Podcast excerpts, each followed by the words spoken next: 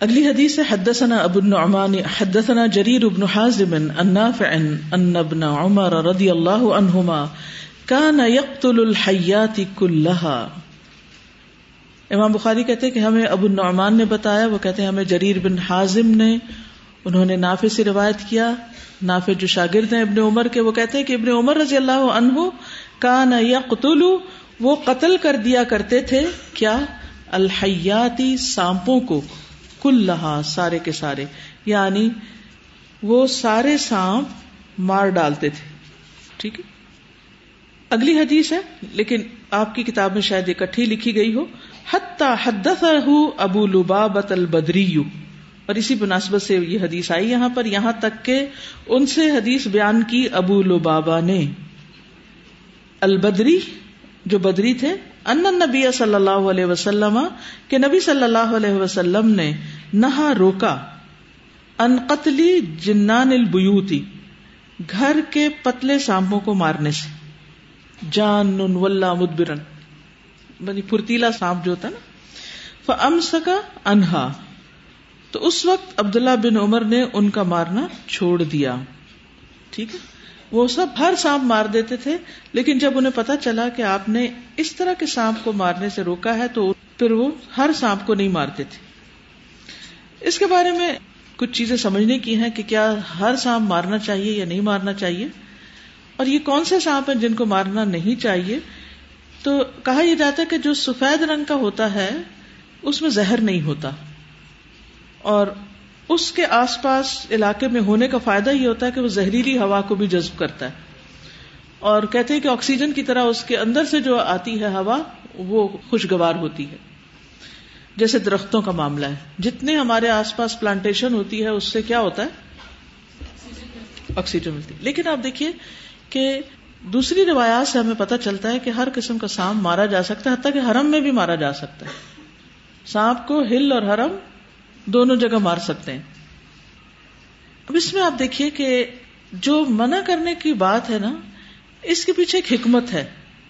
وہ حکمت یہ ہے کہ بازو کا جنات جو ہوتے ہیں وہ سانپ کی شکل اختیار کر لیتے ہیں۔ تو حکم یہ ہے کہ اگر کہیں سانپ ہو کسی گھر میں، تو اس کو پہلے آگاہ کیا جائے۔ اس کو بول کے کہا جائے کہ تم یہاں سے چلے جاؤ، ورنہ ہم تمہیں مار دیں گے۔ اور تین دن تک ایسا کیا جائے۔ اس کے بعد اگر وہ نہ جائے تو پھر اس کو بھی مار سکتے ہیں۔ سمجھ آ گئے اچھا۔ ابن مسعود کہتے ہیں کہ رسول اللہ صلی اللہ علیہ وسلم نے فرمایا، سب قسم کے سانپوں کو مار ڈالا کرو، جو ان کے بدلے سے ڈرے وہ مجھ سے نہیں۔ بدلے سے کیا؟ آپ کو پتا نہیں کہ کچھ سانپ ایسے ہوتے ہیں کہ اگر ان کو مار دیا جائے تو ان کا جو کپل یعنی اسپاؤز یا جو بھی ساتھی ہوتا ہے، وہ بدلہ لے کے چھوڑتا ہے۔ پتا ہے آپ کو؟ ان تم عالم منی۔ اچھا۔ ابو حرارا کہتے کہ رسول اللہ صلی اللہ علیہ وسلم نے فرمایا، جب سے ہماری ان سانپوں سے لڑائی شروع ہوئی ہے، ہم نے ان سے صلاح نہیں کی۔ اور جس نے ڈر کے مارے ان میں سے کسی کو چھوڑ دیا، وہ ہم میں سے نہیں۔ یعنی سانپ کو اس لیے نہیں چھوڑ دینا چاہیے کہ ہم اس کو ماریں گے تو پتہ نہیں ہمارا کیا بگڑ جائے گا۔ تو میں نہیں پڑنا چاہیے۔ وہم سے بچایا گیا یہاں۔ پھر اسی طرح ایک اور روایت میں ہے۔ ابو البابا ہی کی صحیح مسلم کی روایت ہے۔ یہ بخاری کیا ابو البابا کی صحیح مسلم کی روایت ہے۔ کہتے کہ میں نے رسول اللہ صلی اللہ علیہ وسلم سے سنا، آپ نے ان سانپوں کو قتل کرنے سے منع کیا جو گھروں میں رہتے ہیں۔ سوائے دم کٹے دو سفید دھاری والے سانپوں کے، کیونکہ یہی دو سانپ ہیں جو نظر کو زائل کر دیتے ہیں اور عورتوں کے حمل کو نقصان پہنچاتے ہیں۔ ٹھیک ہے؟ یعنی اس سے یہ پتا چلتا ہے کہ سانپ کے کچھ اثرات انسان کی ہیلتھ پر بھی ہوتے ہیں۔ اگر کسی ایسی جگہ رہ رہا ہے اور عورتوں کے حمل کو نقصان پہنچاتے ہیں۔ شاید وہ خوف کی وجہ سے ان کے اندر کوئی ایسی چیز ہو، اللہ عالم حکمت کیا ہے اس میں۔ تو گھریلو سانپ مارنے کا طریقہ ہمیں بتا دیا گیا۔ صحیح مسلم کی روایت میں آپ نے فرمایا کہ ان گھروں میں کچھ گھریلو سانپ رہتے ہیں۔ بس اگر ان میں سے تم کسی کو دیکھو تو تین دن تک اسے تنگ کرو، اگر چلا جائے تو ٹھیک، ورنہ قتل کر دو۔ کیونکہ وہ کافر ہے۔ ٹھیک ہے؟ یعنی جن کافر ایک طرح سے۔ تو حدیث تو ابو البابا کی وجہ سے آئی ہے کیونکہ وہ انصاری بھی تھے اور بدری بھی تھے۔ حدثني ابراہیم ابن المنذر، حدثنا محمد ابن فلیح ان موسى بن عقبة قال ابن شهاب حدثنا انس بن مالك ان رجال من الانصار استاذنوا رسول الله صلى الله عليه وسلم فقالوا اذن لنا فلنترك لابن اختنا عباس فداءه، قال والله لا تذرون منه درهما امام بخاری کہتے ہیں کہ مجھ سے ابراہیم بن منذر نے حدیث بیان کی، یہ ابراہیم بن منذر ہیں بن عبداللہ الاسدی، پیچھے ذکر ان کا گزر چکا ہے۔ انہوں نے کہا کہ ہم سے محمد بن فلاح نے، انہوں نے موسا بن اقبا سے کہ ابن شہاب نے کہا کہ ہم سے انس بن مالک نے بیان کیا۔ حدثنا انس ابن مالک، ان رجال من الانصاری، کہ انصار کے کچھ لوگوں میں سے جن کے نام نہیں معلوم استاذنوا انہوں نے اجازت مانگی۔ رسول اللہ صلی اللہ علیہ وسلم۔ رسول اللہ صلی اللہ علیہ وسلم سے فقالو تو انہوں نے کہا لنا، آپ ہمیں اجازت دیجیے فلنت رک تو ہم چھوڑ دیں۔ لبن اختنا، اپنے بھانجے کے لیے، جن کا نام عباس عباس ہے فدا اہو ان کا فدیا یعنی آپ اگر ہمیں اجازت دیں، تو ہم اپنے بھانجے عباس رضی اللہ عنہ کے لیے کیا چھوڑ دیں؟ فدیا چھوڑ دیں۔ یہ کون سا فدیا تھا؟ جنگ بدر میں۔ عباس رضی اللہ عنہ بدر کے قیدیوں میں سے تھے۔ تو ان کو چھڑانے کے لیے بھی فدیا آیا تھا۔ تو انہوں نے کہا کہ ہم اس کو نہیں لیتے۔ صحابہ نے کہا ہم نہیں لیتے کیونکہ وہ آپ کے چچا تھے۔ لیکن یہ نہیں کہا کہ آپ کے چچا کا فدیا چھوڑ دیں۔ کیا کہا؟ اپنے بھانجے کا۔ سبحان اللہ۔ یعنی حکمت تو یہاں ختم ہو جاتی۔ ادب اس کو کہتے ہیں۔ اپنے اوپر لے لیا۔ یعنی یہ ہمارے خلاف لڑنے آئے ہیں اور ہمارے رشتے دار ہیں۔ حالانکہ ان سے زیادہ وہ آپ صلی اللہ علیہ وسلم کے رشتے دار تھے، لیکن اس رشتے کا ذکر نہیں کیا۔ اور بھانجا کہا، کیونکہ ان کے والد جو تھے عبد المطلب ان کی جو بیوی تھی، وہ مدینہ والوں میں سے تھی۔ ان کی شادی یہاں ہوئی تھی۔ ٹھیک ہے؟ تو اس بنا پر انہوں نے بھانجا کہا۔ آپ نے فرمایا کالا اللہ کی قسم لاتا من درہمن، تم ایک درہم بھی ان کے فدیے میں سے نہیں چھوڑ سکتے۔ سبحان اللہ، کیا عدل تھا؟ کہ میرا رشتے دار ہونے کی وجہ سے تم ان کا فدیا معاف نہیں کرو گے ان سے بھی لوگے۔ اور ہم دیکھتے ہیں کہ پہلے جب حضرت عباس کو باندھا گیا تو خوب کس کے رسیاں باندھی گئی تھی حتیٰ کہ وہ ساری رات کراہتے رہے۔ ان کی آواز سن کے نبی صلی اللہ علیہ وسلم سو نہیں سکے۔ لیکن آپ نے سفارش نہیں کی کہ رسیاں ڈھیلی کی جائے پھر ان کو خود ہی صحابہ کو احساس ہوا اور انہوں نے ان کی مشقیں جو تھی وہ ڈھیلی کر دی اور پھر اس کے بعد کہا کہ اگر آپ چاہیں تو ہم ان کا فدیا بھی معاف کر دیتے ہیں۔ تو آپ نے فرمایا کہ نہیں فدیا نہیں معاف ہو سکتا۔ تو اس حدیث سے کیا پتہ چلتا ہے کہ دین کے معاملے میں طرف داری نہیں کرنی چاہیے۔ حدود میں نرمی نہیں برتنی چاہیے۔ آپ کو یاد ہوگا بنو مخزوم میں سے ایک عورت نے چوری کی تھی اور آپ کے پاس مقدمہ لایا گیا تو آپ نے کیا فرمایا؟ وہ اللہ اگر فاطمہ بنت محمد بھی چوری کرتی تو اس کا بھی ہاتھ کاٹ دیا جاتا۔ جب حد نافذ ہو جائے تو حدود کے معاملے میں کسی کی سفارش نہیں کرنی چاہیے۔ پھر اسی طرح آپ دیکھیے کہ جب معاملہ سامنے آ جائے، بات پوری طرح واضح ہو جائے تو پھر سزا دینے سے بھی گریز نہیں کرنا چاہیے۔ جب تک کسی کا گنا چھپا ہوا ہے، چھپا ہوا ہے۔ لیکن جب سامنے آ گیا ہے تو پھر اس کے بعد اس کی سزا ہونی چاہیے۔ ایک روایت میں آتا ہے کہ صفوان مسجد میں سوئے اور اپنی چادر سر کے نیچے رکھ لی۔ کسی نے چادر ان کے سر کے نیچے سے نکال لی۔ وہ اس چور کو نبی صلی اللہ علیہ وسلم کے پاس لائے۔ تو آپ نے حکم دیا کہ ان کا ہاتھ کاٹا جائے۔ صفوان نے عرض کیا، اللہ کے رسول، میرا یہ مقصد نہیں تھا۔ میری یہ چادر اس پہ صدقہ ہے۔ یعنی اس وقت کہنے لگے کہ چور کو میں نے معاف کیا۔ آپ نے فرمایا اگر ایسا کرنا تھا تو میرے پاس کیوں لائے تھے؟ پہلے ہی معاف کر دیتے۔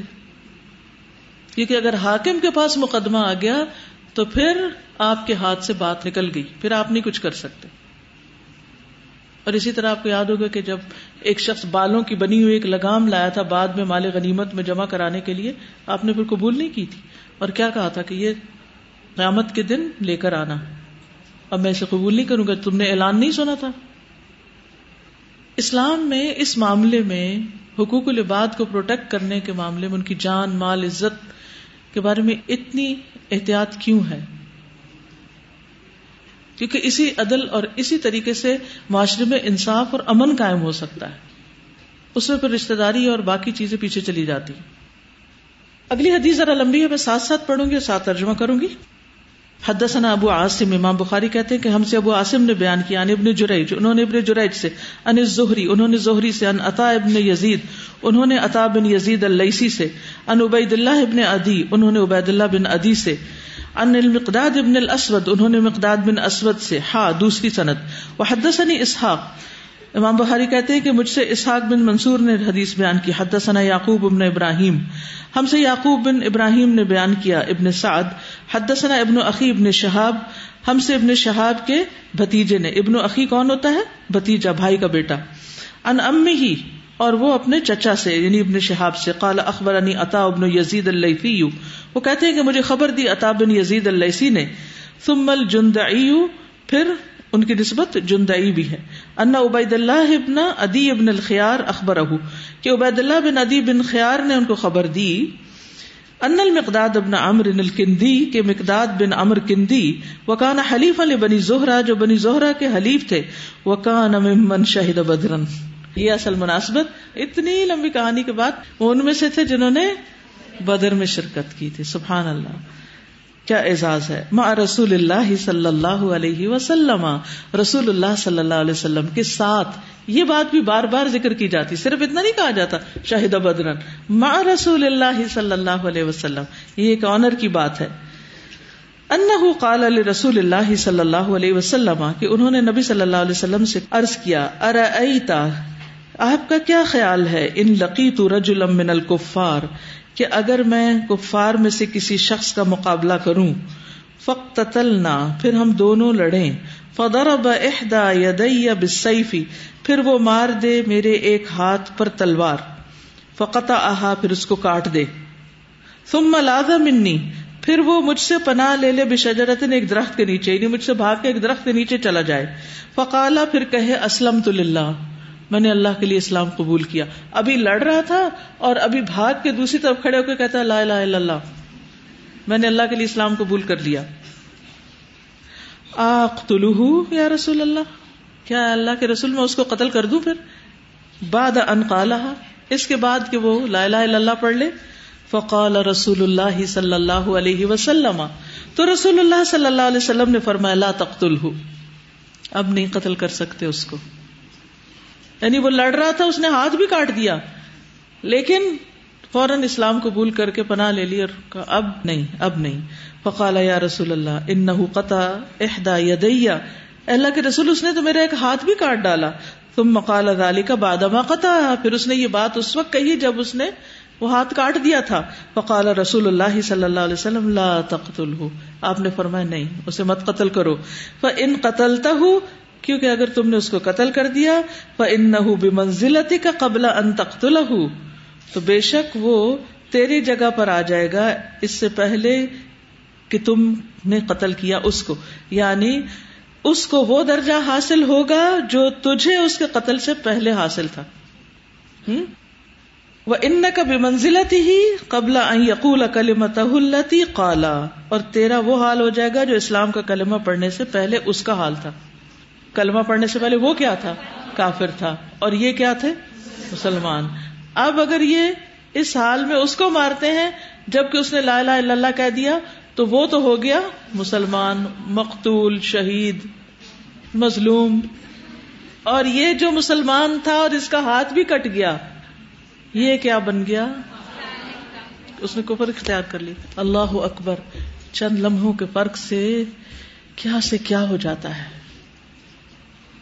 کتنی بڑی بات اور اس میں ایک بہت بڑی نصیحت یہ ہے کہ ہمیں لوگوں سے ان کے ظاہر پر معاملہ کرنا چاہیے۔ ہمیں نہیں پتا وہ سچے ہیں وہ جھوٹے ہیں۔ کوئی بھی شخص اگر لا الہ الا اللہ پڑھتا ہے تو اس کی جان، مال، عزت، آبرو کیا ہو جاتی ہے تم پر؟ حرام۔ اب نہیں اس کو چھیڑ سکتے۔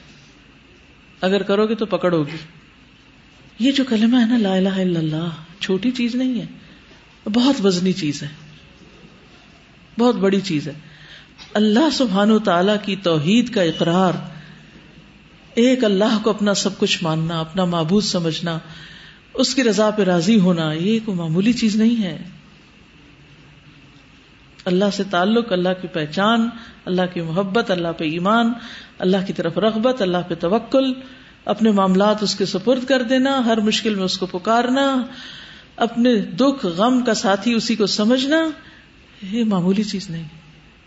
یہ دنیا کی سب سے بڑی دولت ہے۔ اسلام قبول کرتے ہی پچھلے سارے گنا ختم ہو جاتے ہیں۔ انسان ایسے ہو جاتا ہے جیسے ماں کے پیٹ سے کوئی بچہ پیدا ہوا رسول اللہ صلی اللہ علیہ وسلم نے فرمایا، اسلام گزشتہ سب گناہوں کو مٹا دیتا ہے۔ آپ فرمایا کرتے تھے اسلم تسلیم اسلام لے آؤ تم، سلامت رہو گے۔ یہ یہود سے آپ نے کہا تھا۔ تو دین کی بنیاد اسلام ہے۔ جو اسلام لے آیا وہ سلامت رہا۔ اور اسلام لاتے ہی حرمت ثابت۔ جو کلمہ پڑے اسے قتل کرنا حرام۔ اور نہ صرف یہ کہ جان لینا حرام، بلکہ مال اور عزت، آبرو، سب کچھ۔ اب یہاں پر ایک بات ہے کہ کیا اسلام میں بدلہ لینے کی اجازت نہیں؟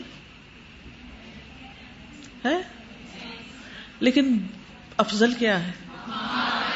سبحان اللہ، معاف کر دینا۔ اللہ سبحان تعالیٰ معاف کرنے والوں سے محبت کرتا ہے۔ یوسف علیہ السلام نے کیا کیا تھا؟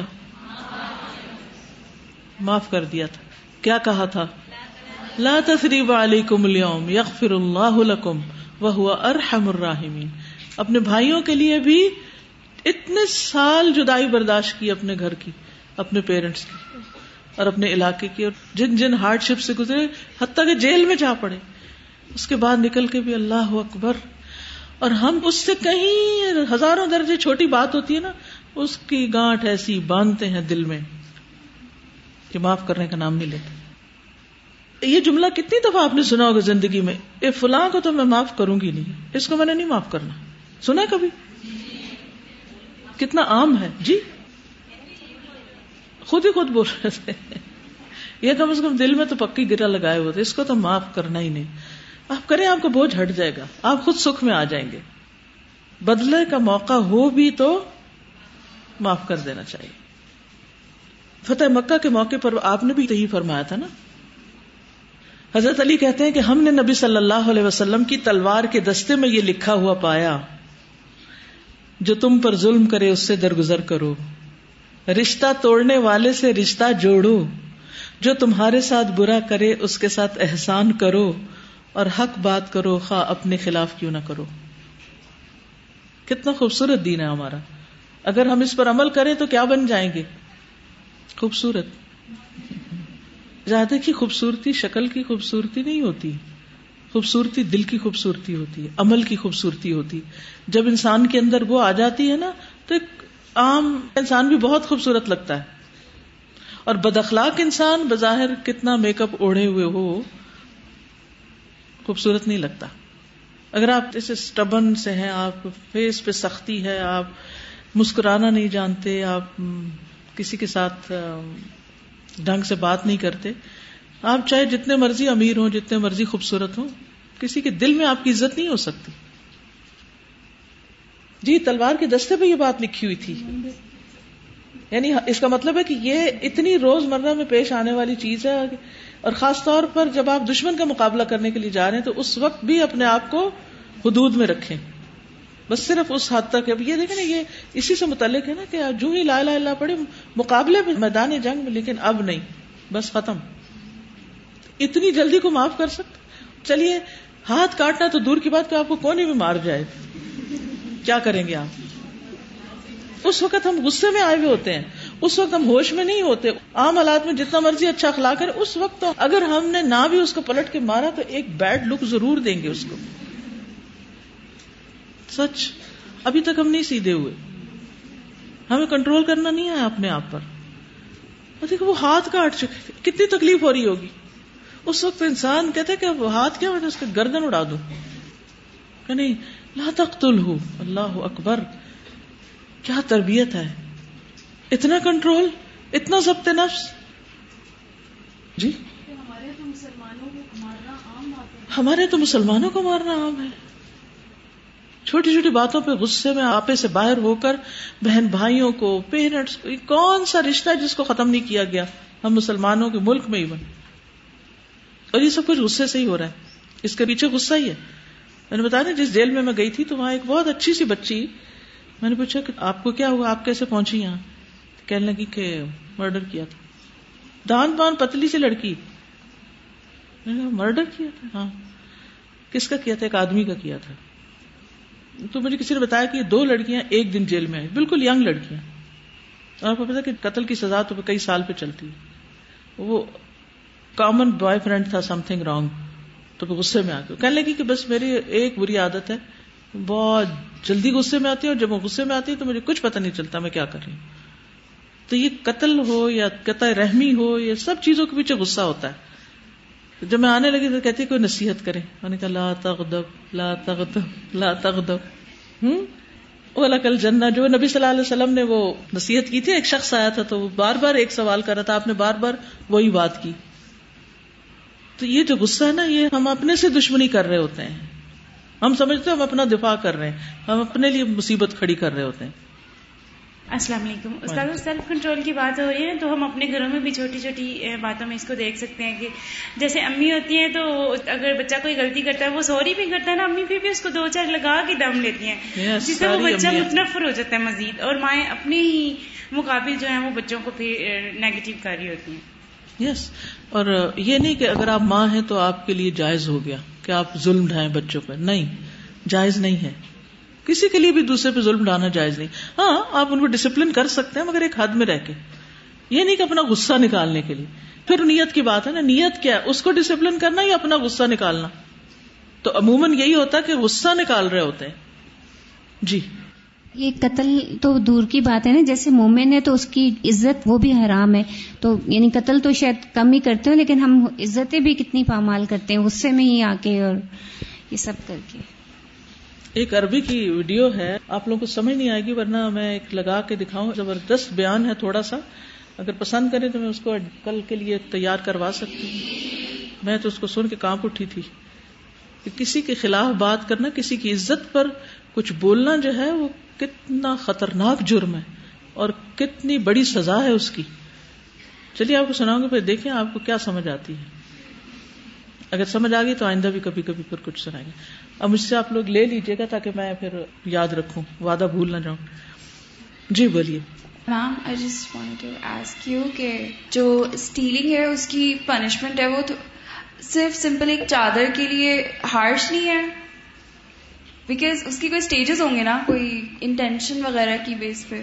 چوری کے ٹاپک میں میں بات کروں گی. میں اسی جیل میں ایک خاتون کو ملی.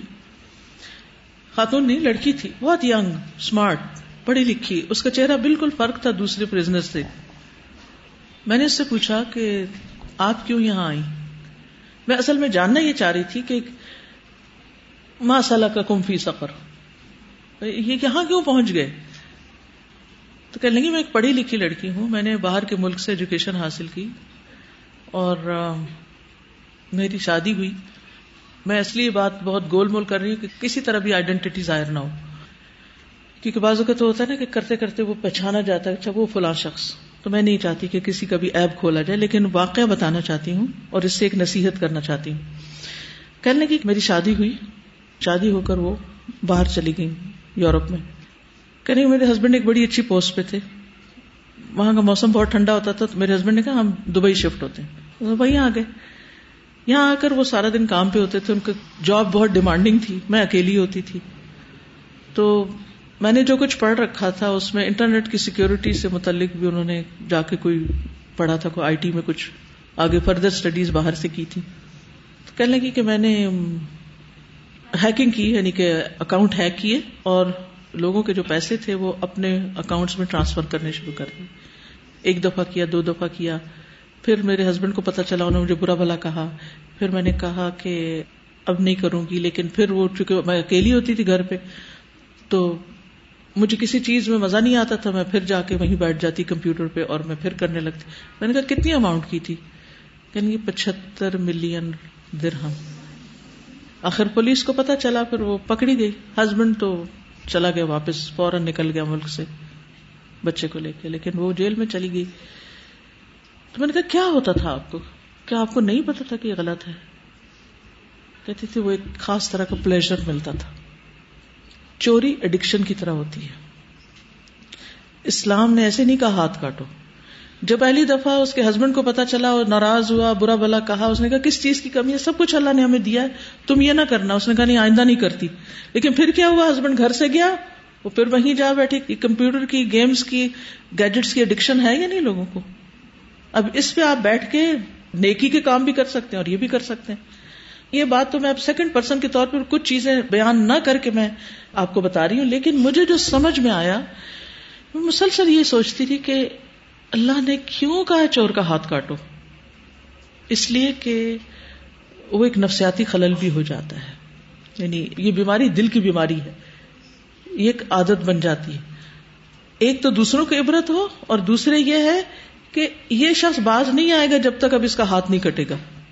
حضرت عمر کے پاس ایک چور کو لایا گیا تو اس نے کہا، اب معاف کر دیں، میں اس کے بعد چوری نہیں کروں گا۔ انہوں نے کہا، یہ پہلی چوری نہیں ہے۔ اللہ سبحان تعالیٰ کسی کا ایب نہیں کھولتا جب وہ پہلی دفعہ گناہ کرتا ہے، جب وہ بار بار ایک چیز کو ریپیٹ کرتا ہے تو پھر اللہ اس کو ایکسپوز کر دیتا ہے، سامنے لے آتا ہے۔ تو اب تو حد لگے ہی کی لگے گی۔ تو وہ جو اس نے چادر چوری کی، وہ ایک اماؤنٹ ہوتی ہے سرٹن اگر قیمتی چادر ہو بازو کا آپ نے دیکھا ہوگا، ہزاروں کی چادریں ہوتی ہیں، وہ قیمتی چادر ہوگی، اسی وجہ سے حد جاری ہوگی۔ چادر کا مطلب یہ نہیں کہ یہ جو آپ کے نیچے شیٹ پڑی ہے، اس طرح کی کوئی چادر ہو۔ ایک خاص سرٹن اماؤنٹ پر چوری کی حد لگتی ہے، تو وہ اس لیے کہ وہ پہلی دفعہ اس نے نہیں کی ہوگی۔ اس کی عادت بن گئی ہوگی کبھی اس کا اس میں سے کچھ نکالا، ادھر سے کچھ، ادھر سے کچھ۔ اس لیے اگر کسی کو بھی ایسی کوئی عادت ہو، تو اس سے نکلنے کی ضرورت ہے، ورنہ دنیا اور آخرت میں ذلت اور رسوائی۔ جی۔ جی۔ جوائنٹ فیملی میں رہ رہے ہوتے ہیں. جی وٹ از دا سولوشن کیونکہ ریسنٹلی مجھے کسی نے یہ واقعہ بیان کیا اور کافی پریشان تھی کہ کیسے جیسے گھر میں بازوقت بہو ہوتے ہیں چچا بچے ہوتے ہیں تو ان کو کیسے روکا جا سکتا ہے؟ ان کو تو پتہ نہیں ہوتا ہے کہ اس کمرے میں دو لوگوں کے سوا تیسرا کوئی تھا نہیں اور چیز غائب ہے۔ تو آخر کہاں گئی؟ مالک نے خود تو نہیں اٹھائی نا دوسرے نہیں اٹھائی۔ تو اس لیے ساری جو سزائیں ہیں اور ان کی ڈفرنٹ نوعیتیں جو ان کے پیچھے ایک حکمت ہے۔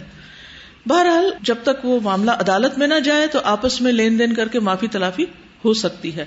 اسی طرح کچھ اور چیزیں بھی تھی کہ اس بچی سے بھی جو قاتل تھی، اس سے بھی میں نے کہا کہ کیا صلاح نہیں ہو سکتی تھی یا کچھ؟ تو انہوں نے کہا کہ نہیں، انہوں نے یہ کہا کہ سزا ہی ملے گی۔ معافی نہیں دی گئی۔ سبحانک اللہم و بحمدک، اشہد اللہ الہ الا انت، استغفرک و اتوب الیک۔ السلام علیکم و رحمۃ اللہ وبرکاتہ۔ بسم اللہ الرحمن الرحیم.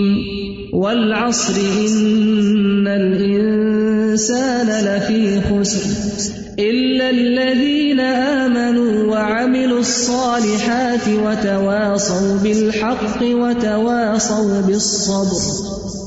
اللهم صل على محمد وعلى آل محمد كما صليت على